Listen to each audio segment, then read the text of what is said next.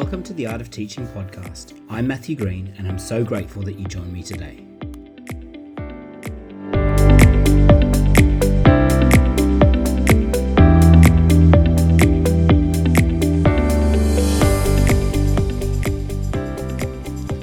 Ben Hammersley is a New York based consultant, keynote speaker, and systems developer working on adaptive futurism and cognitive risk. His resume is simply mind boggling and combines three interconnected concepts journalist, technologist, and strategic foresight. He has been a reporter for The Times and pioneered multi platform reporting for the BBC. Incredibly, the word podcast is generally considered to have been invented by him in an article for The Guardian in February 2004. A year later, it was declared Word of the Year by the New American Dictionary. He is a pilot, a licensed emergency medical technician, a wilderness medic, a triathlete, an ultra runner, a diver, photographer, and disaster response volunteer. In this fascinating and wide ranging discussion, we talk about what is adaptive futurism and cognitive risk, what is Moore's Law, and why should we all be paying attention to it, the significance of the current shift from students learning facts to learning about pathways, and how to prepare young people for a future that we can't even begin to comprehend. Ben was funny, engaging, and so generous with his time. I hope that you get as much out of it as I did. Please enjoy.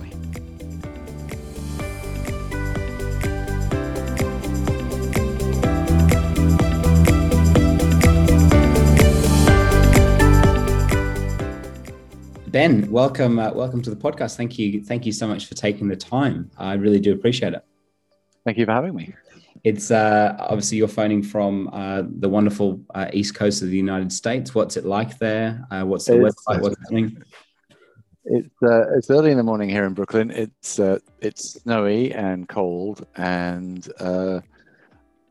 mostly closed. to be honest.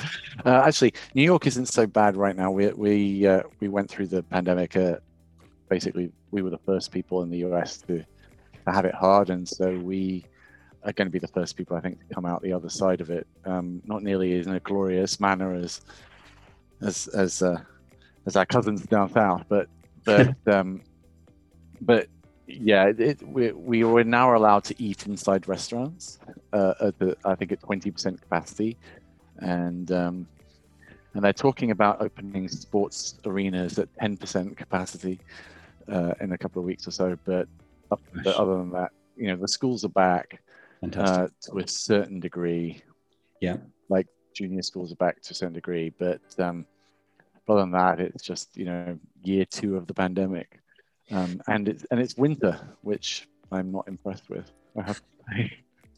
Gosh, gosh, it sounds like a very different um, environment to what's happening in Australia. I mean, we are yeah. um, incredibly fortunate to be, um, to some degree, back to normal, um, yeah.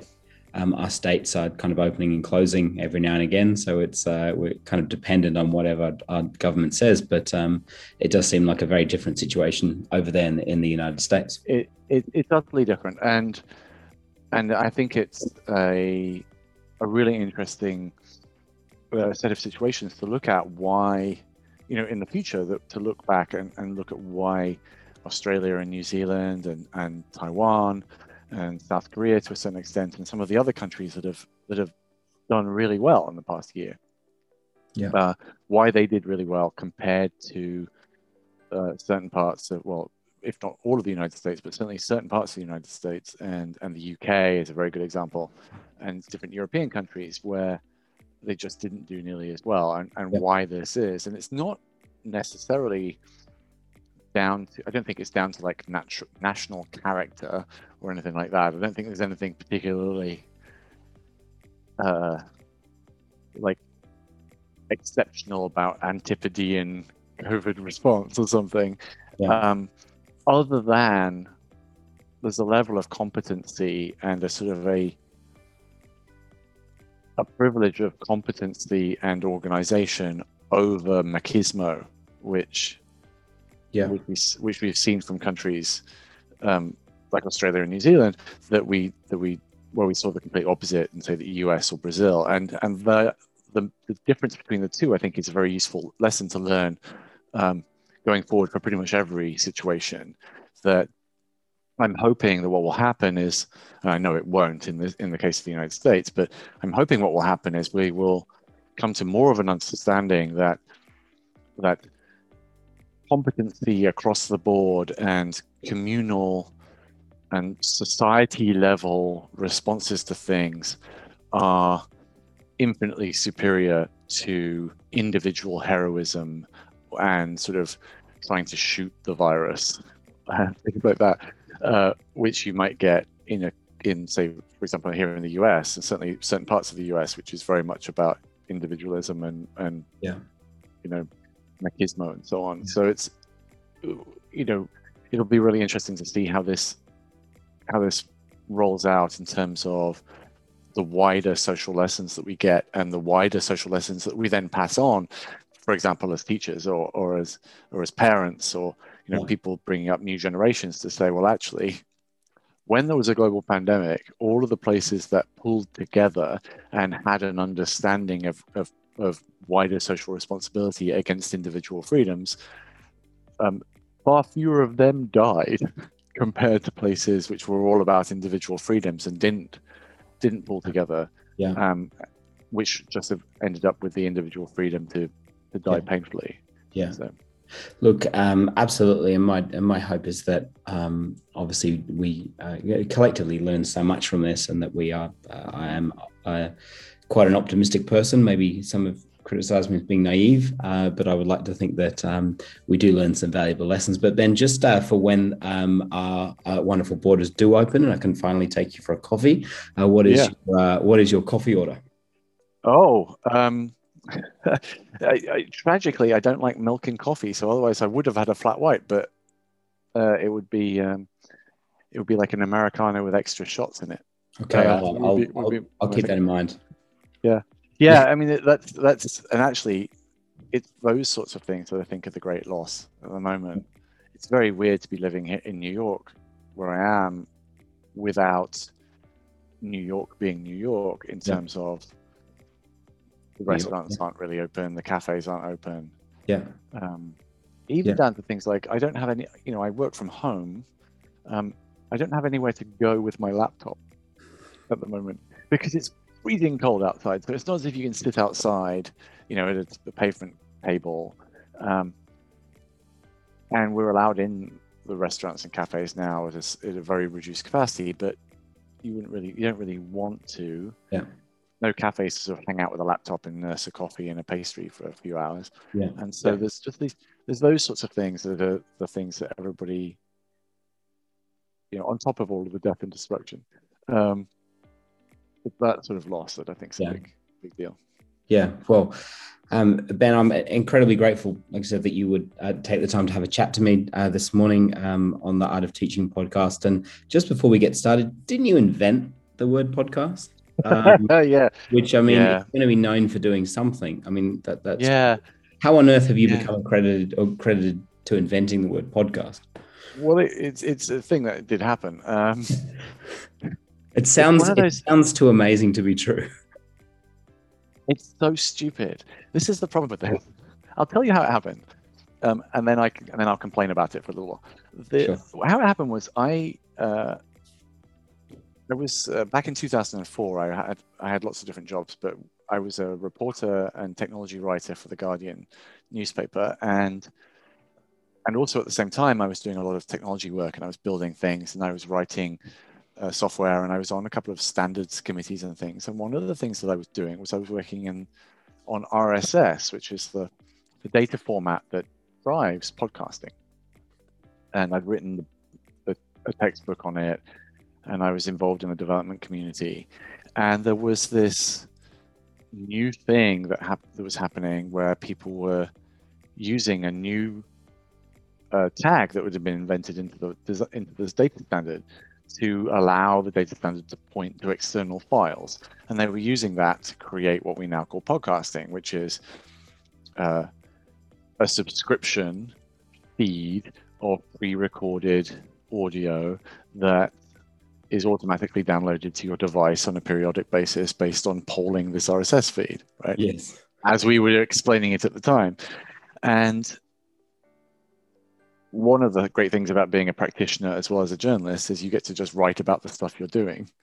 And so I wrote an article about this new phenomenon of downloadable audio, uh, which included, you know, the, the revival of audio books, because previously had been books on tape and mostly for the blind and so on. And now because people have had devices in their pockets, MP3 players in their pockets, they were they were downloading um, they were downloading uh, audiobooks and they were also doing this and, and then the more advanced people were doing this weird thing where they were downloading these amateur made podcasts these amateur made audio programs and um, and listening to them. And i wrote this article and at the time the paper was paper centric as in all of the articles were written for the for the press time in the end of the afternoon and then later on six or so hours later, all of those articles would be cut, copy and pasted literally into the into the website. But because of that, you have this very very hard deadline of you have to have the articles on the page for the when the physical presses print the physical paper. Yeah. And so I wrote this article, and about 15 minutes to go before deadline, hard deadline, I get a an email from my editor saying, "Hey, um, that article is like a sentence short for the shape of the page that we've designed. Um, we don't really have time to redesign the page. Can you just write as an extra sentence and we'll just slot it in and then we can send that page to be printed? And so I had to sort of pull a sentence uh, out of somewhere to to fill the gap. And so I, I wrote this slightly stupid sentence of like, but what do we call this phenomenon? And then I made up some words just to fill space. Amazing. Sent it to my editor, and that was all I thought about it. And then six months later, I had an email from the Oxford, the American Oxford Dictionary, saying, "Hey, um, where did you get that word from in that article you wrote in the Guardian?" And I said, "Well, I kind of made it up." And they said, "Yeah, we agree because we can't find any prior, you know, prior citations." And it's word of the year this year. So you know, Gosh. you're going in the dictionary, and that and that was that, right? That was all of it. Um, it was just something I did by mistake, and yeah. the only other thing that happened after that was about two or three years later, maybe a bit longer. I was in London and I was in the Apple offices having a meeting with somebody, and there was a knock on the door, and this very very beautifully dressed woman came in in this incredible suit holding a sort of folder, and she said, "Mr. Hammersley," and I said, "Yeah, yes, that's me." She said, uh, "Hello, I'm from the legal department. I, I have a message for you about the word podcast." I'm like, ah. She said, "Yes, the message is you're not getting any money." And then, and then she just walked out the room and shut the door behind her, and that was it. And oh. and so, but but since then, it's it. There are lots of uh, unrepeatable jokes that make the same point. But like you, you know, you invent one word by mistake once, and that's yeah, and it sort of follows you around, right? And so wherever I go, um, wherever I'm giving a talk or or or teaching a class or whatever it is, um, I'm always introduced as you know, here's Ben, blah blah blah blah. Uh, he invented the word podcast, and it was literally something I did Wow. What, what over caffeinated one afternoon. 20. Wow, that's incredible. What, what an amazing story. And what a shame that uh, you aren't getting uh, paid a dollar for every time the word podcast is used. Well, seriously. And, and also, I kind of forget that I did it. And then, and then my wife is sort of continually freaked out by this because we'll be watching TV and it'll be, the word will be mentioned or the word will be said by somebody incredibly famous. And she's like, you know, Barack Obama just said the word that you invented. I'm like, oh yeah, yeah, you know, I, I suppose. Like That's, Oprah, that, Oprah has one of those now. Yeah.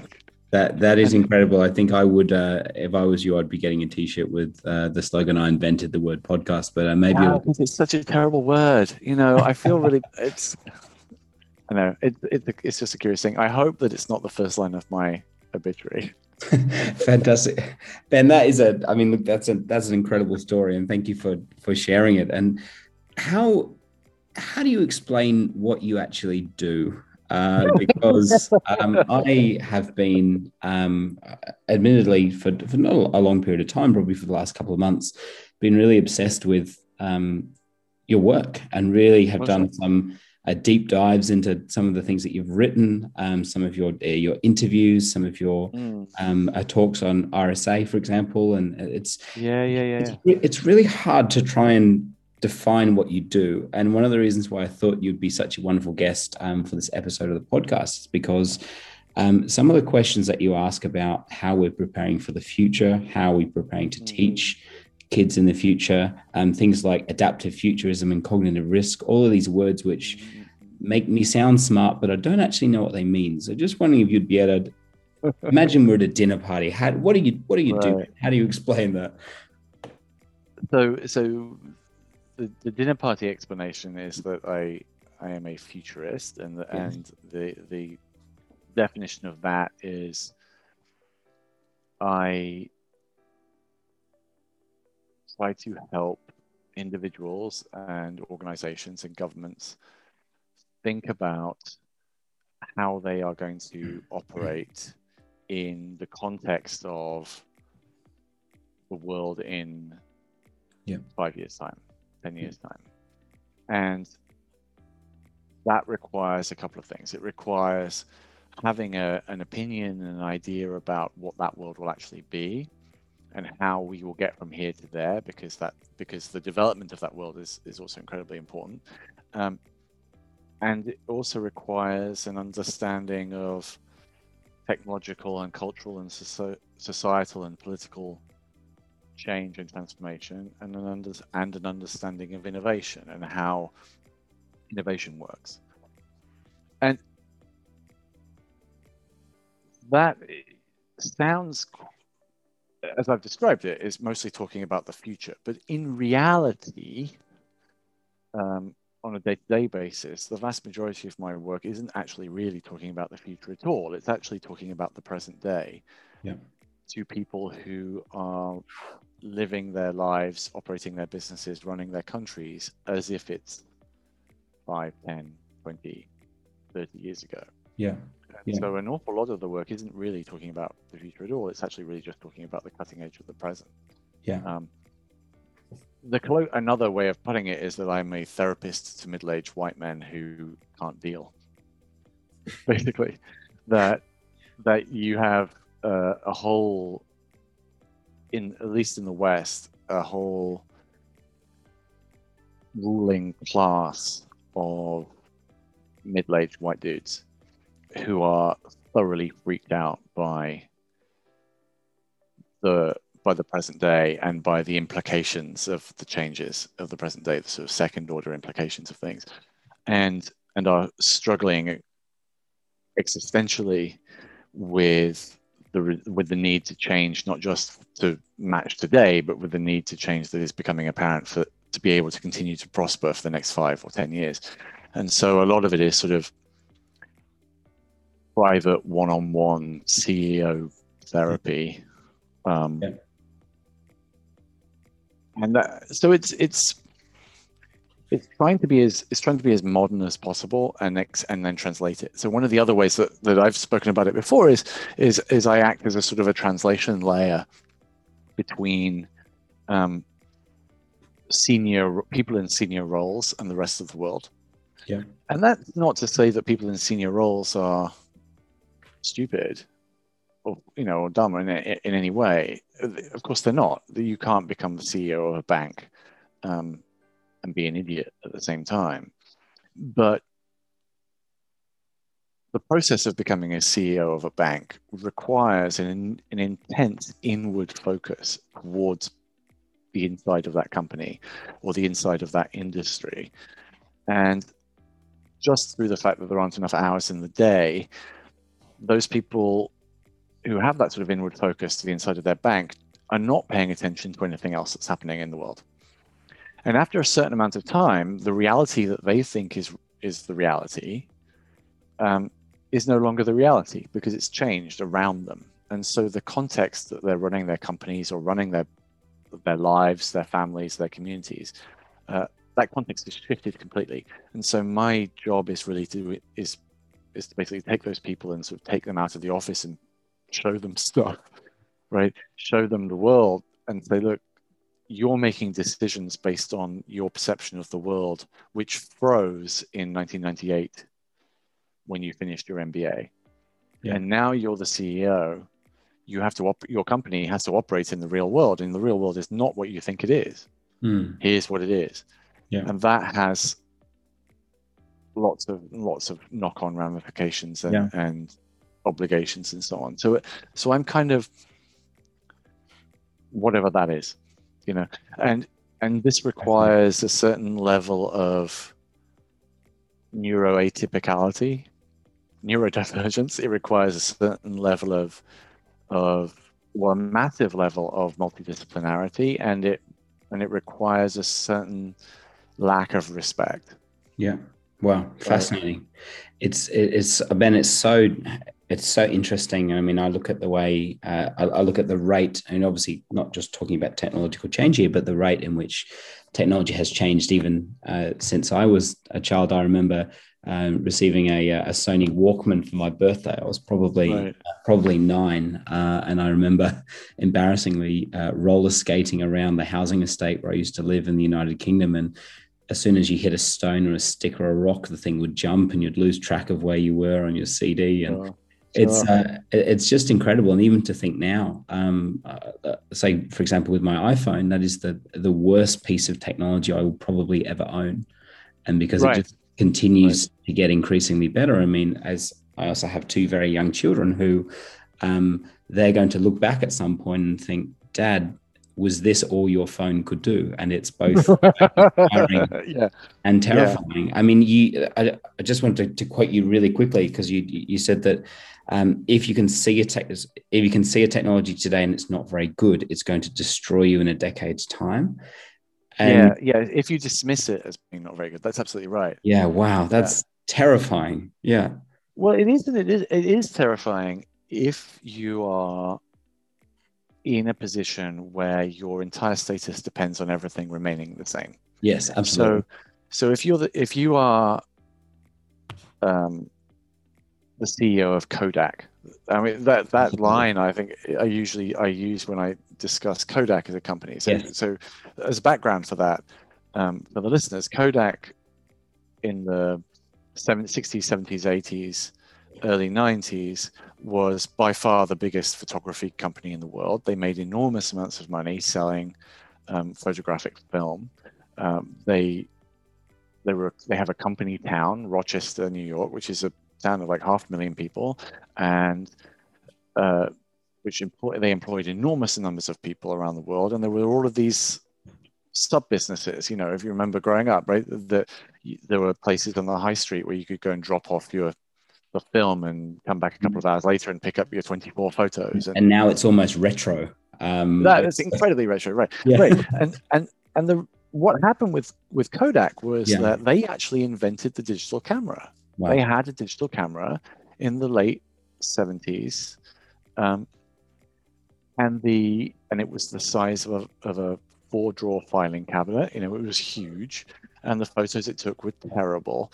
And it recorded those photos actually onto audio cassette, which probably half of the audience don't even have never even seen, right? But an audio cassette is a thing, and they sad that you have to define what that is. Uh, but right. yeah, an audio cassette was a thing. Yeah, yeah, and that was a thing. And then, but but the point was was that the the Kodak board dismissed it, and they dismissed it because the quality of the photography was objectively terrible mm. and especially when you compare it to say Kodachrome, which is you know the Kodak's incredibly beautiful transparency film. Yes. So,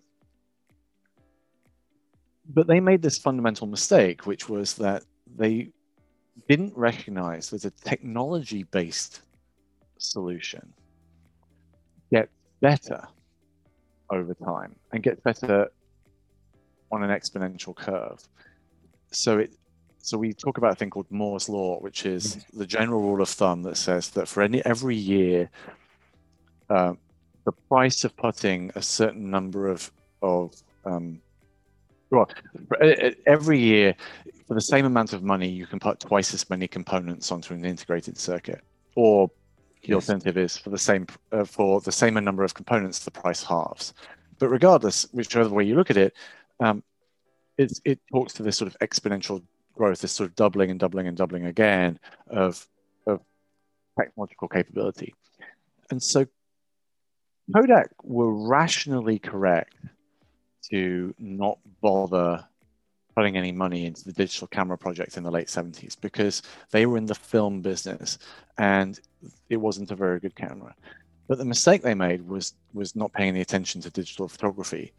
Because sure, in the 80s it was still terrible, and in the early 90s it was pretty terrible. And when I got my first reporting job on the Times in, in Times of London, um, 1997, in the summer of 97 i wrote a we wrote an article which was about will digital cameras ever be ready to take on holiday?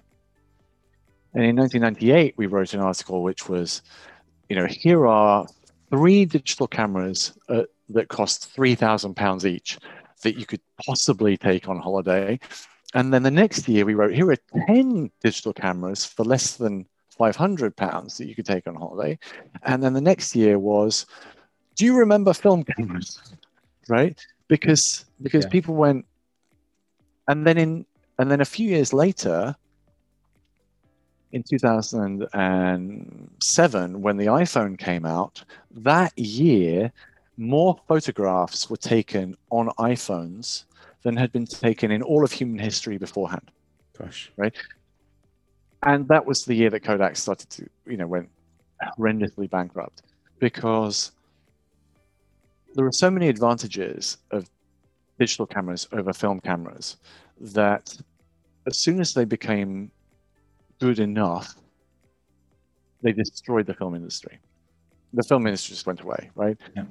And, and yeah, and it, I hung around for a few years because National Geographic or fashion photographers or people who needed really, really high res stuff were still using film.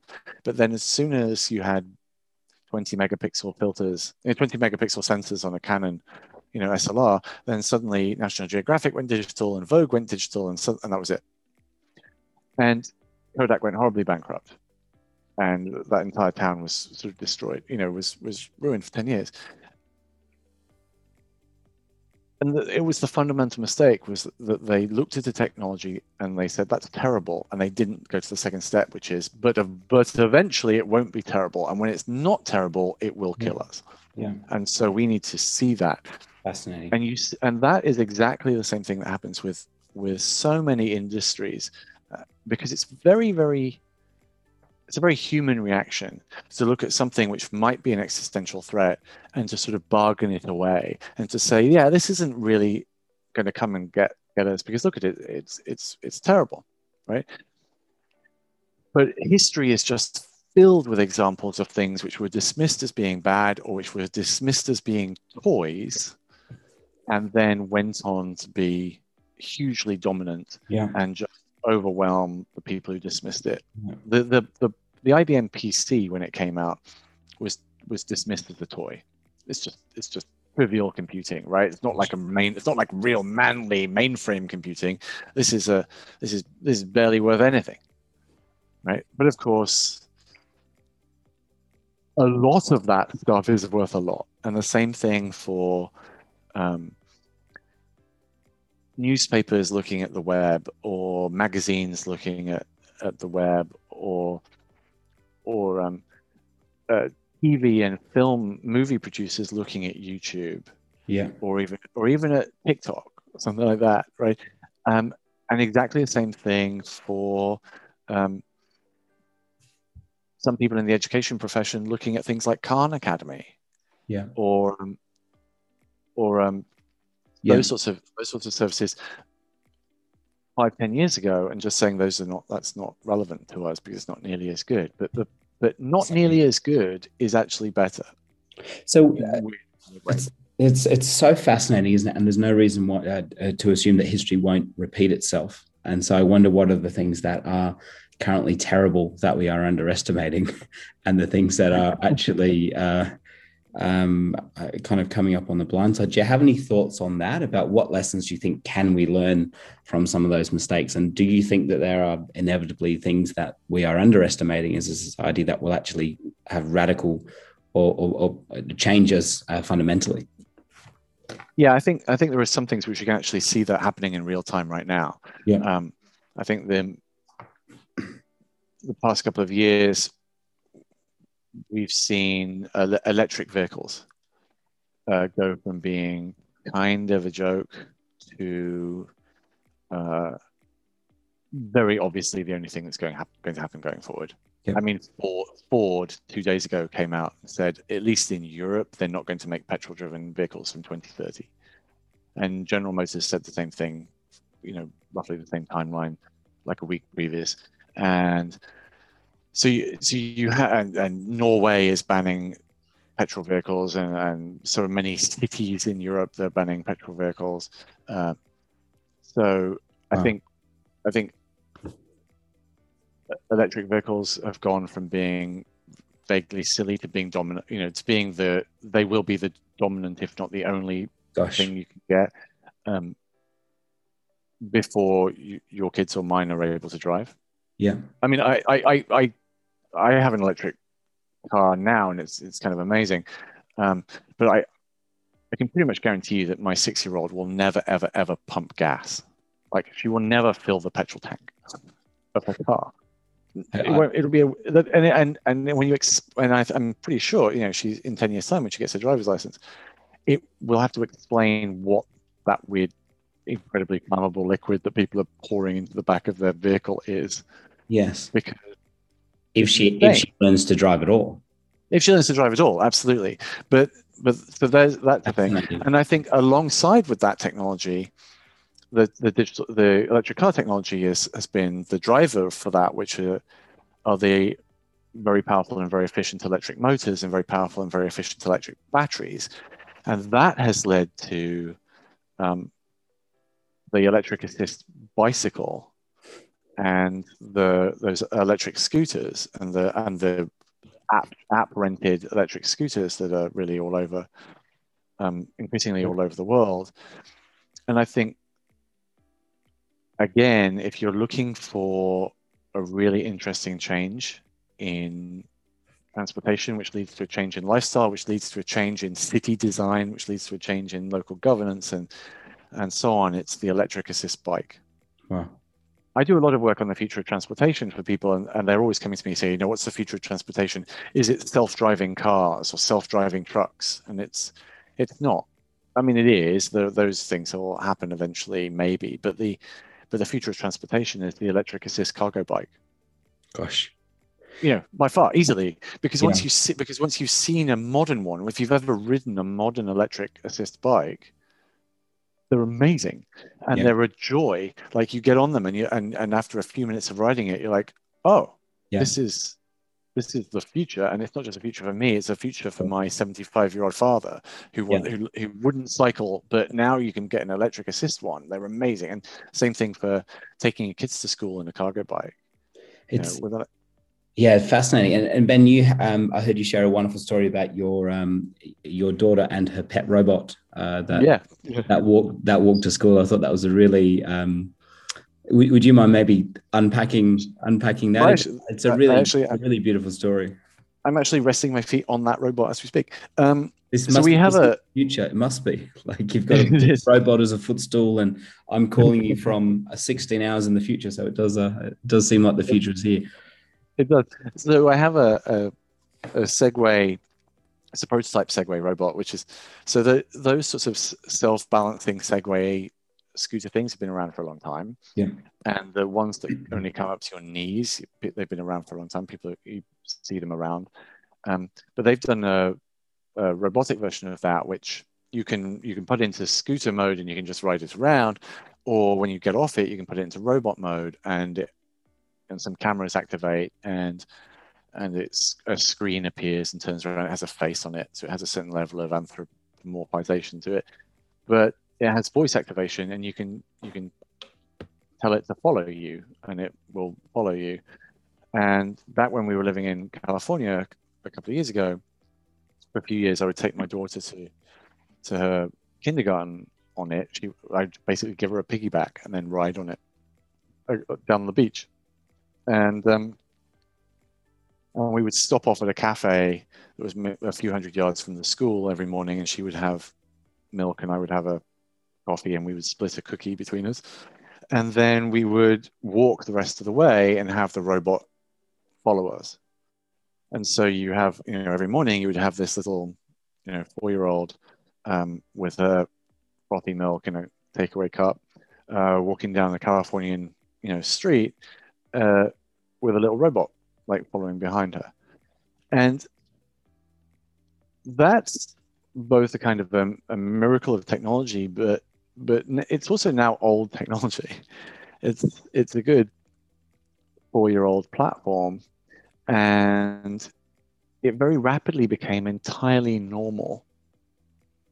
Do that, yeah. entirely normal to to you know ride a robot to the shops and then get off it and load put your put your groceries onto it and then have it for, have have it walk behind you as you walk back home and things like that. And it comes about because of these enabling technologies the electric motors the batteries the lidar the the the sort of chipset that's in there that's cheap enough to run these things. And when you then as a futurist what i then have to do is i look at those enabling technologies and say okay those exist now what what will they mean when they're twice as good? Mm. What will that enable? What will that necessitate?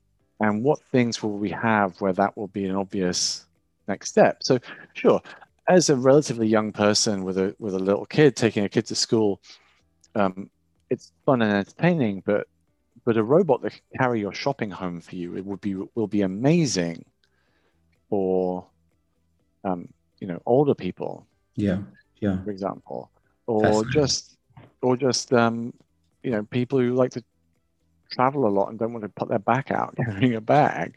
Uh, wow. And yeah, it's a bit large and clunky right now, and but again in the future, and so with my clients, when you have clients who are, who are making decisions, for example, um, building design or shopping mall design or airport design, you have to they have to come to terms with the fact that they are making decisions that are going to like they're making architectural decisions for example which will affect 30 years of the life of a building in 20 years time.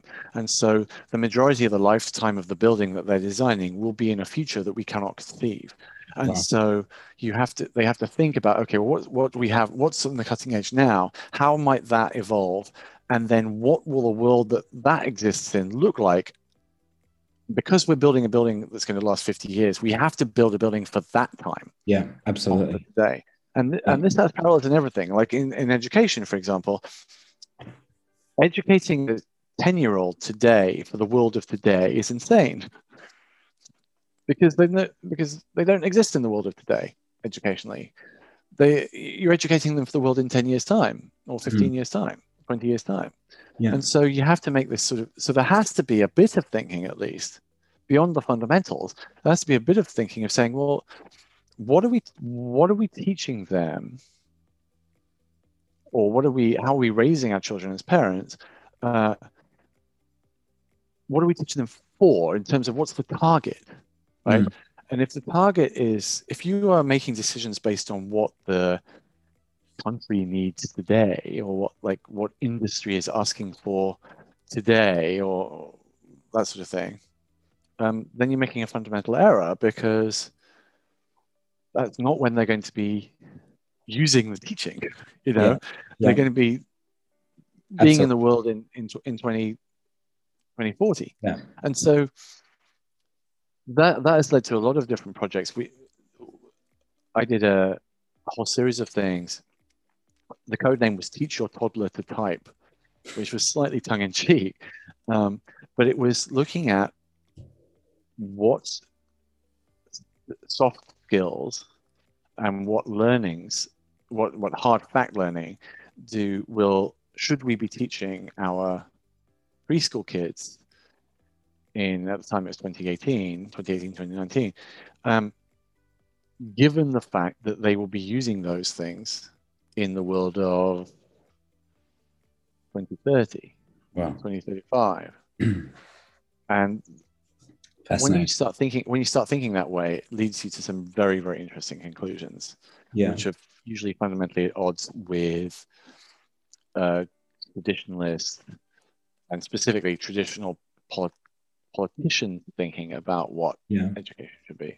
It's absolutely fascinating, Ben. And I think um, I remember watching a um, I think it was a, a Senate trial. I could have got this wrong uh, between uh, Mark Zuckerberg and policymakers, and I just thought it was hilarious because he was explaining there were these people, respectfully, that were making these decisions about the future of uh, technology and privacy and security and mm. surveillance, surveillance and so on and so forth. But yet he was explaining um, to them things like what friend requests were and what uh, geotagging was and what poking meant. And and look, it wasn't so much criticism of the of the U.S. government, but what it really um, reminded me of is that there are people that are making decisions about these very complex issues right now that will not only not be around to see the ramifications of their decisions, but also that they really have no idea or no understanding of, of this uncertain future. What are your what are your some some of your thoughts on that in terms of the decisions that need to be made now to to prepare for that uncertain future?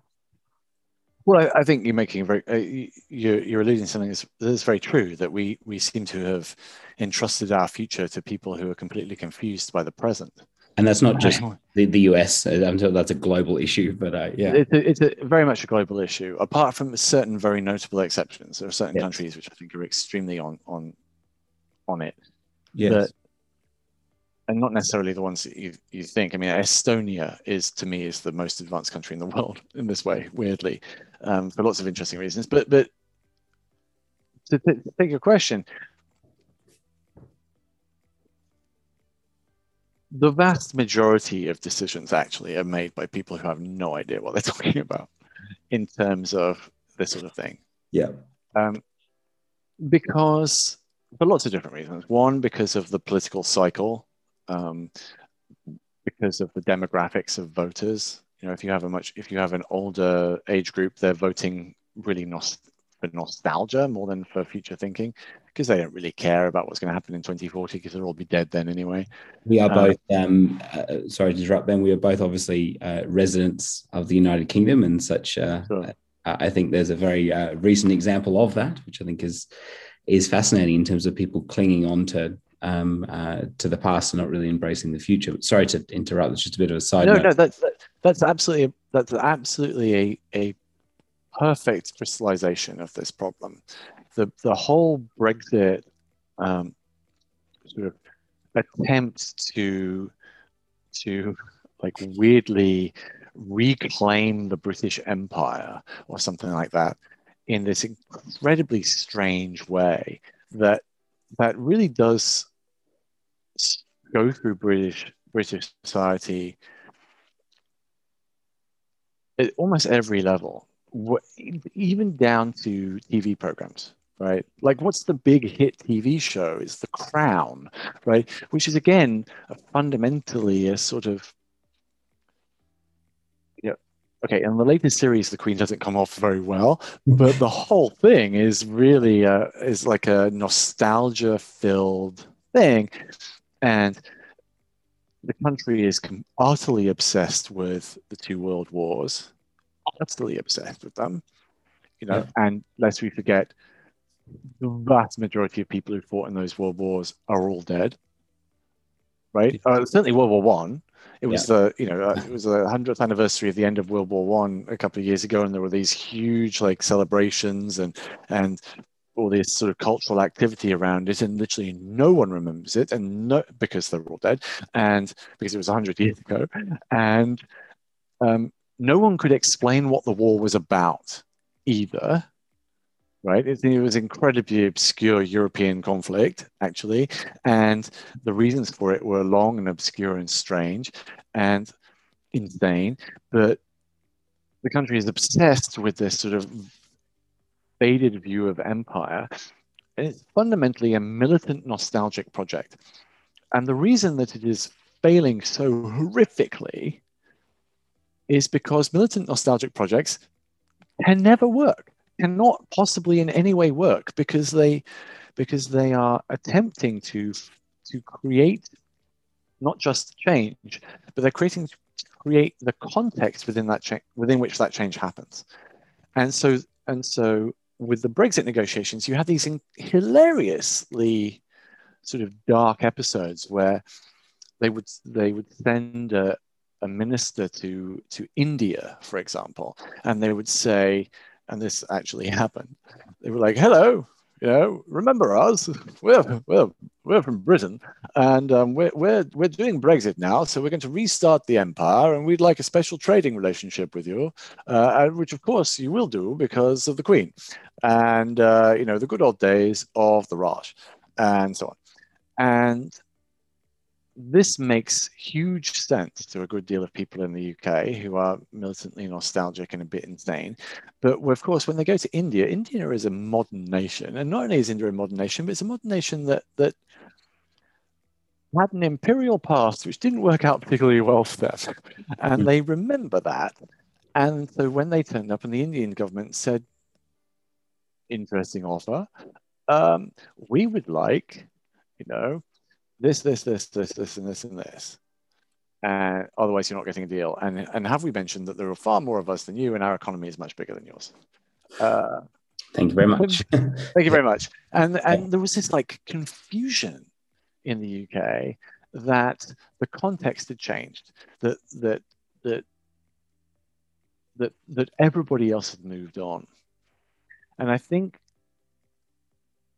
that the inability to see that or the or the feeling that one can roll back the context within which you are going to operate is a, is in some ways an entirely natural human reaction to to mm. change it change and uncertainty but it is absolute poison yeah. to any form of decision making and i'm not just talking about progressive progressive decision making i'm not talking about like it isn't necessary to be socially progressive or liberal or anything like that, is just to make any form of decision whatsoever. You cannot make a, any decision, you cannot enact any plans without understanding the world in which you're enacting them. And so, again, talking back to what my job is as, as a futurist, is, is a lot of the time is just to point out to people that what they think the world is is not what the world actually is. And yeah. so therefore anything any decision they're making right now is just wrong by definition because their decision is being made on the basis of, of, of just a worldview that is demonstrably incorrect. Yes. Fascinating. Yeah. You know and so uh, so, so we need so one of the things that I like to talk about a lot with with with my clients and with people is is how do you get that how do you repair that mindset right how do you how do you uh, instill in yourself a set of skills or abilities uh, or tools to enable you to see the world as it actually is mm. so that your decision making uh, your planning or whatever is um, has a basis in fact. Yeah. And has a and has a chance in hell of actually yeah. doing something. Yeah. And and those are skills and techniques that anybody can learn, but there's some and, and are actually relatively straightforward. There's a huge amounts of call in American politics right now for unity and for sort of uh, you know civility in politics between the two major parties. That is fundamentally impossible because, again, speaking generally, you have one political party whose um, worldview and decisions and policies are based on the objective reality of the truth of the universe, and you have another political party whose politics and political decisions and so on are based on um, insane rabid fantasies. And so there can be just fundamentally can no cannot be any meeting in the middle because because they're not even on the same planet, right? They they cannot even agree where the middle is because because they don't even agree that who the president is fundamentally right? And so the inability to see the world as it actually is is a real issue is a, is a, is a fundamental issue yeah um, It's a great point. And Yeah. that, that's where where the, it's becoming increasingly apparent that that's Yeah. where like the majority of my work comes from.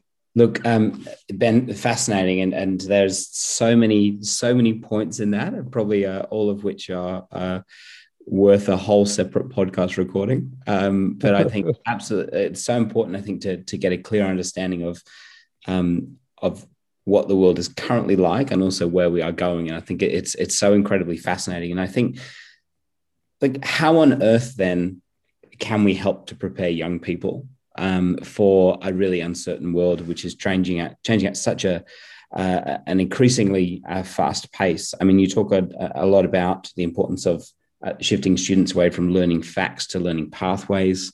Uh, Yeah. What we do as um, I'm a parent, I'm a teacher. Um, I'm just trying to do the best job I can to make sure the Sure, kids that I sure. teach and the kids, m- my Sure. biological children, are ready for the future. But do you have any thoughts on that? How do we prepare our young people for this future, which seems uh, really quite uncertain? So I think, uh, yeah, that, like you say, that's that's a conversation that could go on for days and days and days. but I think there are, I think there's a general um, set of cognitive tools or habits, or however you want to put it, mental models that that that we should be teaching our kids and also teach and teaching ourselves. Um, and I can and I can I can give you one right now. Um, it is it's a technique that that I've spoken about in public quite a lot, and, and certainly spoken about in private an, an awful lot, which is what we call constant legacy free reinvention. Yeah. And it's it's in many ways it's a sort of a pseudo religious practice. It's actually kind of like, you know, it's it's Zen Buddhism or uh, to a certain degree, um, in that in that what we should be teaching people and practicing ourselves is the habit of of asking uh, whether something is true or necessary or appropriate um, based on the world as it is today rather than it being based on habit Yes.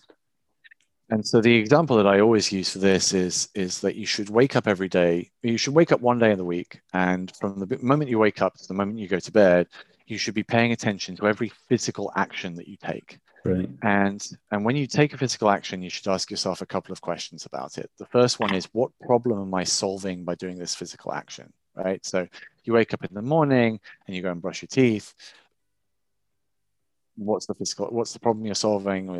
You're solving the problem that you're you feels like something died in your mouth overnight, right? And then you then you ask yourself the question: uh, If I was to solve that problem today for the first time, and I had to use modern techniques, what would I do? Right? What would I if I if I had to do it as if I'd never done it before? What would I do?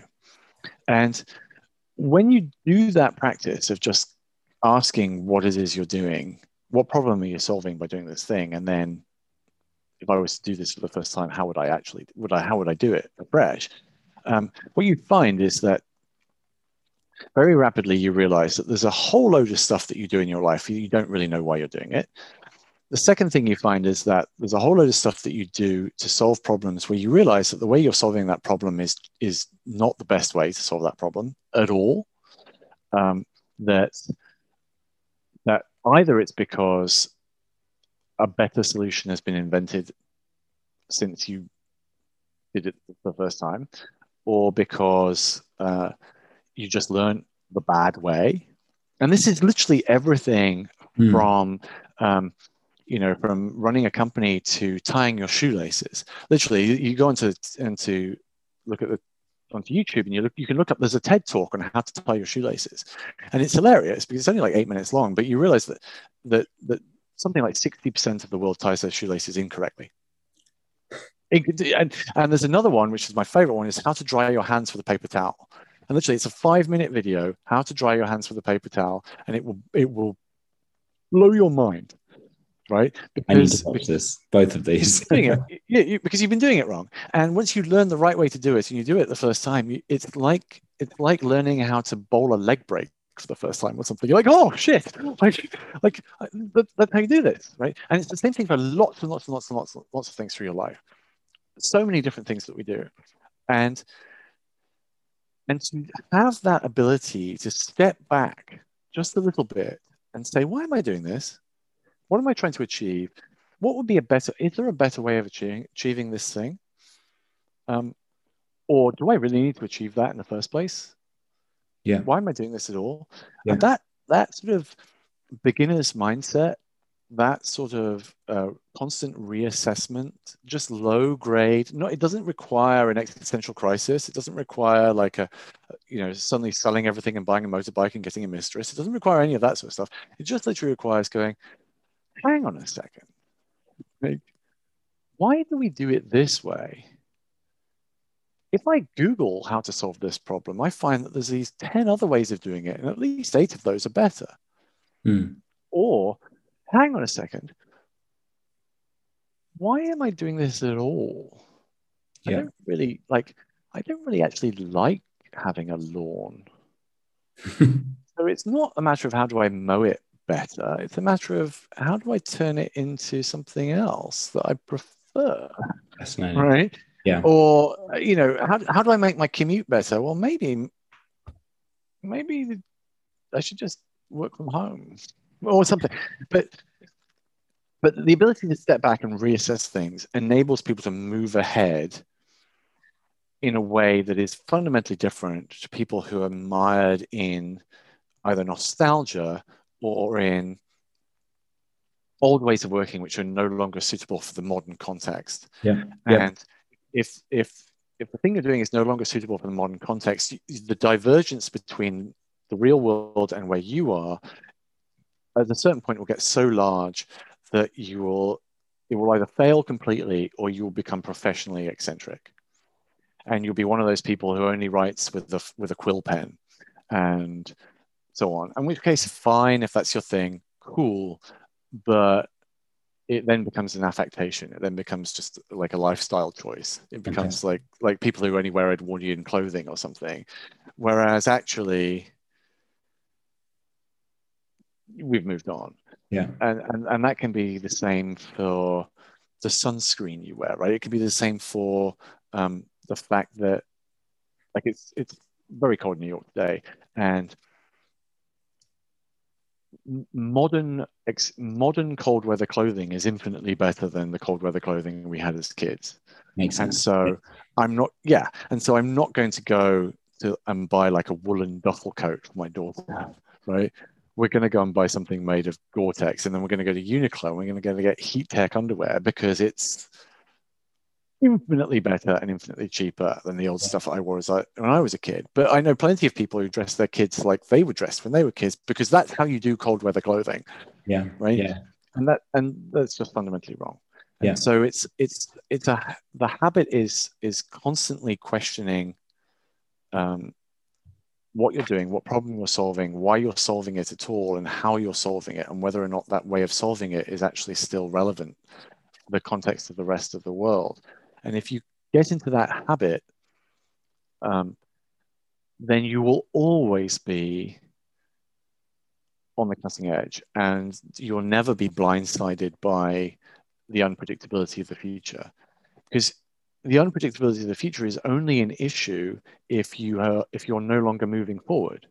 If you're no longer moving forward, then the future, as the future gets more and more away from you and gets more and more unpredictable, the difference between the two is greater and greater and greater.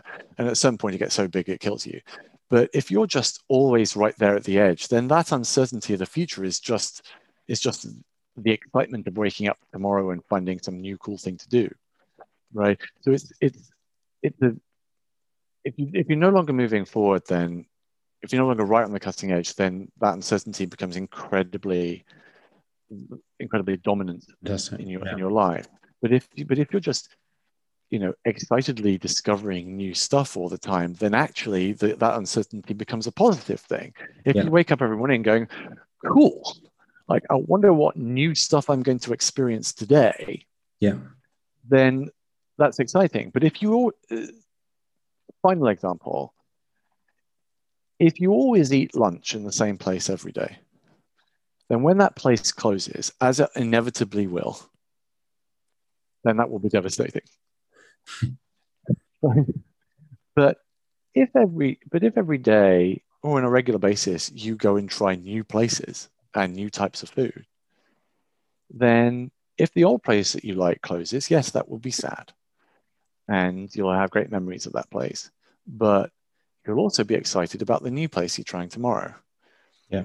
And so the uncertainty stops being a problem and actually starts being a source of, of vivacity and a yeah. source of, of prosperity in the in the in the real sense, right? It's a source of being able to prosper in yeah. the world. And so and so I, I what I try to teach my you know old white dude clients and what I try to teach my daughter, you know, six and a half, is basically the same thing, which is you got to try new stuff because there's always going to be new stuff. And if you take pleasure in new stuff, then you have an infinite source of pleasure for the rest of your life. Amazing. But if you don't try new stuff, then the old stuff will go away eventually. And at that point, you're left with just sadness. And also, the opportunity loss is you'll when you then try new stuff because you have to because the old place shut down. You realize that you spent 20 years eating the same sandwich when you could have been eating something cool, yeah. right? If you haven't tried bubble tea yet, you've missed out on all the bubble teas you should have had in the past few years. That's right. Right, which is a problem. Yeah. So it's a, it's a thing of being like joyfully open to the future, and you to do that, you can be like right on the cutting edge, and it becomes instead of being a fear-based thing, it becomes an excitement. Fantastic. Thing. Ben, that is, uh, I mean, what a wonderful uh, place to wrap things up. I think it's a really, um, what a lovely analogy of um, embracing the future and looking at uh, infinite possibilities as opposed to continuing to do the same things that we've always done. I, I love your uh, your optimism and your excitement and your passion for the future. And I'm actually really excited to keep discovering your work. I just recently um, downloaded one of your one of your books, so that should uh, take me away from my household duties for a while. Um, oh.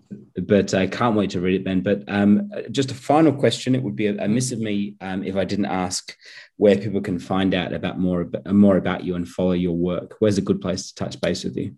Uh, if you want terrible jokes, Twitter is always good. Um, I, can, I, uh, I, yes, I can I, vouch for that. yes, I, I regular, I, regularly, uh, my my Twitter is is regularly deleted in some of the entries auto delete after a couple of days. So so um, don't be freaked out by the fact there's infinitely fewer entries than there should be for such an old account. Um, I give lots of talks and things which are all over all over the uh, all over the web on YouTube and so on. Um, I did a TV series for the BBC, which may be available on some streaming platform near you. It tends it tends to move around. It was on Netflix one point, and then it was on Amazon. I don't know where it is right now, but that's all about cybercrime, which is quite good. And then I actually, depending on, uh, depending on, you know, the global pandemic, am meant to be speaking in Sydney at an event in June. So I'll be in Sydney in June, but who knows? It's the middle of February right now, and between now and then, we could be hit by, an asteroid or or whatever. So I've had both my both my vaccine shots, so I'm epidemiologically ready to go, but it really depends on you know border control and, and yeah. quarantines and all that sort of thing. So it may well be that that there'll be you know we'll be having coffee in the middle of a Sydney winter in uh, in June, but or it'll just be people seeing extremely random uh, silly jokes on, on on Twitter. Yeah. Yeah. Well, uh, uh, just for your information, the Sydney winter is not too bad at all. Uh, no, I know. I, I have, I have, I have, I have, I've, I've, I've been to Sydney in the winter. I have, I have, um, I've run around. I've, I've run through the gardens and uh, by the Opera House and and all such matters. And I'm very much looking forward to it. I have I have increasing fantasies of of uh, Australian uh, breakfasts. Yeah, they do really good breakfast. They do. Um, it's it's my I'm filled with the joy of of uh, of that. So so so yeah, Amazing. Thank you so much. Thank you, Ben. I really you. appreciate you taking the time, and uh, hopefully uh, we can do a round two sometime. Thank you very much. I would love to. Thank you very much. Thank you.